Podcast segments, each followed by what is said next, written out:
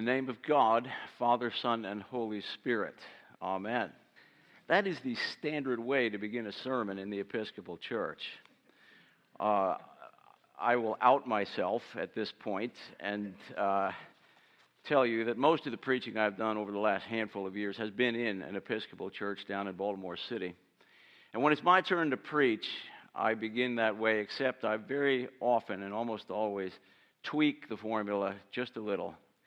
I say, in the name of the real God, Father, Son, and Holy Spirit.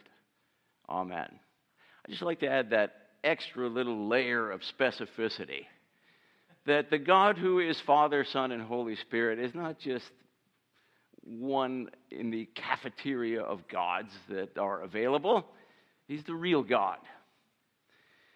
The New York Times columnist Ross Douthat has been selling the idea for a number of years now that the American public is not irreligious, only heretical.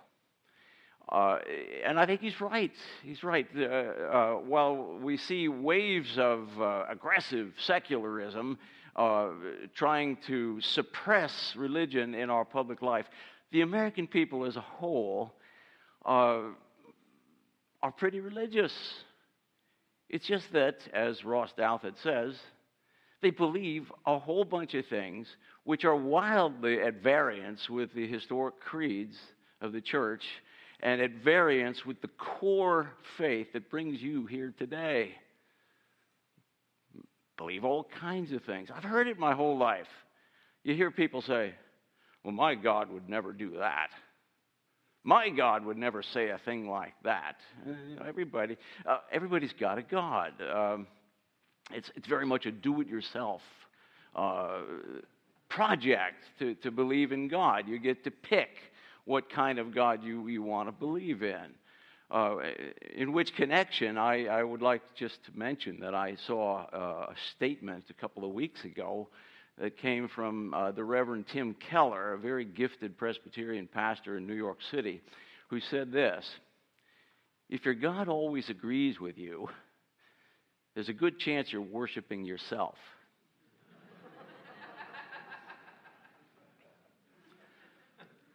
So we need to be careful and remember there actually is a real God. And somehow, in these lives of ours, we need to find some way to lay hold of the real God and not be led off somewhere by, all the other gods that people think are perhaps more agreeable. How do we find the real God? Well, the Bible itself never tries to argue for the existence of God. To the writers of the Bible, God is not some abstraction. God is not an idea. God is not the conclusion to somebody's argument about theism. God is a perfect being who, from time to time, speaks in the first person singular to human beings. He spoke to the patriarchs. He spoke to Moses. He spoke to the prophets. And later on, the apostles. The real God is not an idea. The real God's a speaker, an actor, somebody who comes into space and time, into our history, and does what he pleases to do. I have a person in my life, he's actually a member of my family, who likes actually to argue about the existence of God. A couple of years ago, in a passing moment, he said to me, well, who is God? And having just been thinking about all of this business, I answered him by saying, well, whoever raised Jesus from the dead, that's God. This proved to be a great conversation stopper. He would much have preferred to discuss God as an abstract concept where he could argue with me and everything that I would say. But he was confronted with a God who, I say, has acted in history That's the real God. That's the one with whom we need to do. You see this God in our readings today. I speak specifically of the Old Testament and the Gospel readings. Here's Abraham. He's lived in a city called Ur for decades. He's got a whole lot more yesterdays than he has tomorrows. He's winding down his life. And who shows up but the real God and speaks to him? The man probably was enjoying his retirement. And God says, Abraham, I will make a great nation of you. I will give you a land for your family to live in. And in you, all the nations of the world will be blessed. That's a momentous conversation, by the way. This gathering here today traces directly back to that moment, because you are among those who are blessed because God spoke to Abraham. You are part of the fulfillment of what God spoke. God spoke to Abraham. He's there minding his own business, and here comes God, and he says this. Case is a little different with Nicodemus. He actually sought out Jesus. Jesus, of course, is God. The Word became flesh and dwelt among us, and God has visited and redeemed His people in Jesus. And Nicodemus is a Pharisee, but he's kind of a reach across the aisle kind of guy, and he figures that honesty requires him to talk to Jesus and find out what he's really about. And so he goes and talks to Jesus, and he quickly finds himself in over his head. Here, he's a teacher of Israel, but he doesn't understand some of the things that Jesus says are very, very basic. But that's the way it is, you see, with the God who speaks to us and who speaks to people in all ages, in all places. God's speech is intrusive.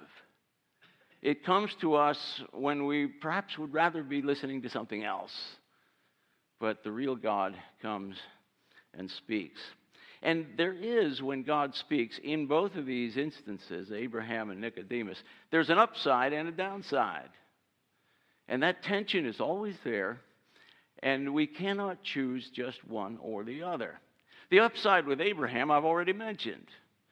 The man hadn't had a child even when he was young and pulsing with hormones. No kids for him and Sarah. They were an old couple, childless. And God comes and says, you're going to have a family. And this family is going to bless the whole earth. There's the upside. The downside is, here's the catch. It's not going to happen with you staying here in your hometown. It simply won't happen. What you have to do is you've got to go to a land that I will show you. And you'll see all of this happen. And he did. Abraham got up, packed his things, and said, well, where's this city? And God says, I can't tell you. Just follow me. I'll show you. Whereupon Abraham enters into years of his life, which will be stressful, dangerous, challenging. There's that point where God asks him to sacrifice his long-awaited son Isaac. It just about ripped his heart out to obey God, but he did it. And he will go through many dangers, toils, and snares before he sees anything of the fulfillment of God's promise, or even just the beginning of it.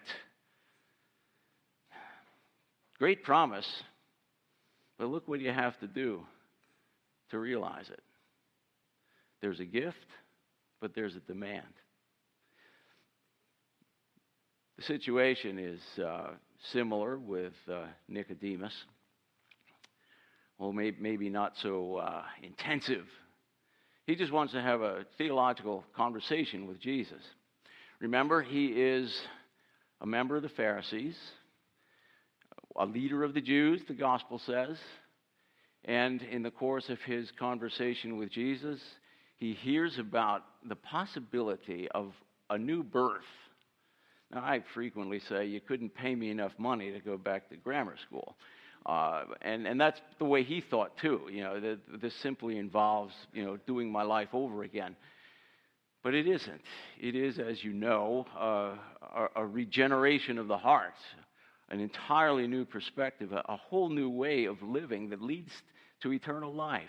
And he hears about that, and he hears about the fact that this God that he spent his life discussing actually doesn't want to condemn the world. He wants it to be saved, and that's why he sends his son into the world.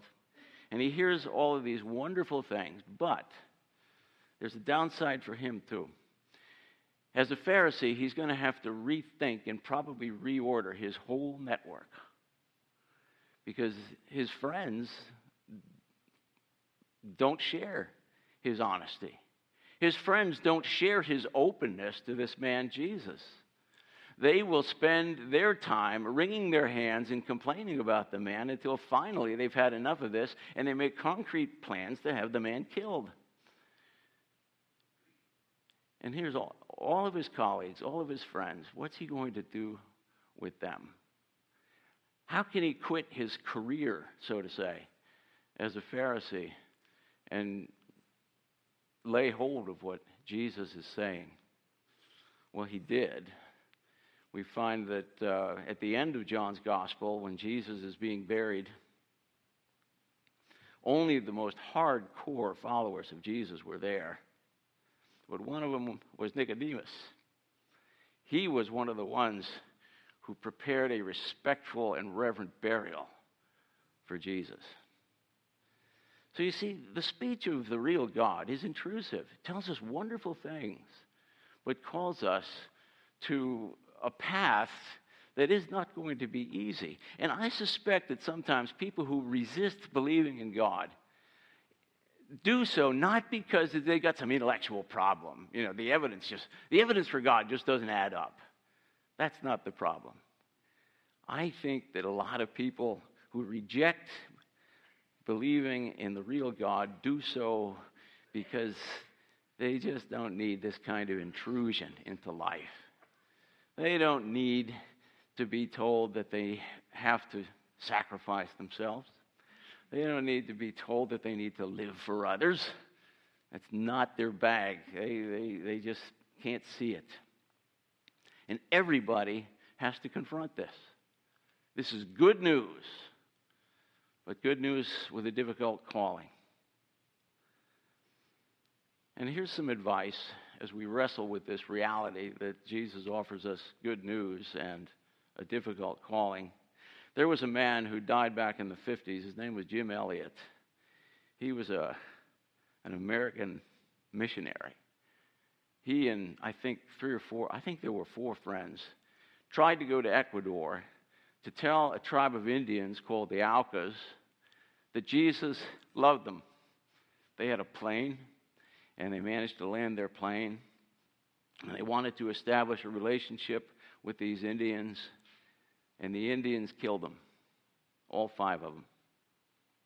They never got to say anything about Jesus. Jim Elliott, one of the missionaries, left behind some things that he'd written that have become sort of spiritual classics. And one of the things that he said in his reflections on his faith was this. I'll paraphrase. You are no fool to give up something that you cannot keep, to gain something that you cannot lose. And that, like the title Righteousness on the Chest of Abraham, that is the title that he was willing to accept. I'm no fool to give up what I can't keep, to gain what I can't lose. In that context, God speaks to us, to all of us. We trust that he will speak to us, maybe like Abraham, when we're not expecting it. He'll just come out of nowhere, maybe in the person of somebody we work with, or maybe in some event that's going to impact our lives. But somehow the real God will be there wanting to say something to us. Might happen on a Tuesday. And then God also speaks to us when we intentionally, like Nicodemus, come to engage with God. And that happens here. It happens at 10 o'clock for you on Sunday morning, where there is available to you the Bible and the body and blood of Jesus and the community of the saints and the love that is expressed and the truth that is conveyed in the music. Thank you, choir. We come here expecting to meet the real God. Let me just tell you one thing and I'll be done here. I had a good friend. He died in December. He was an Episcopal priest named Irv Brown. Irv, I only knew him for about 4 years, but he's one of the dearest people I've ever met. He was a pastor, we would call it, in an Episcopal church somewhere in the Baltimore area back in the 70s. Back in the 70s was a time when black folk would arrive at white churches to attend worship, I suppose just to see if it could be done. And in a lot of places it couldn't. And Irv's people wondered what's going to happen if they come here. So the vestry, which is their version of the session, got together to have a meeting to devise a response. What if black people come to our church? What do we do? One of the members of the vestry spoke this way. He said, well, I think what we should do is have a person, one of us, standing out on the front steps. And if they come here, we ask them, why are you coming here? My friend Irv spoke at that point. He said, I think that is a wonderful idea. In fact, I think you should ask it of every single person who walks up to that door. The idea was quickly withdrawn. But I like to think that if we can imagine somebody at the front door asking us each Lord's Day, why are you here? Why'd you come here? Well, there's a lot of reasons. You know, it's a beautiful space, and there are wonderful people here, and the music is good. But I hope that a core reason for coming here will be that we want to meet the real God as he has revealed himself in Jesus of Nazareth, and to hear once again his intrusive speech that tells us good news and calls us on a new path. I've spoken all this in the name of the real God, Father, Son, and Holy Spirit. Amen.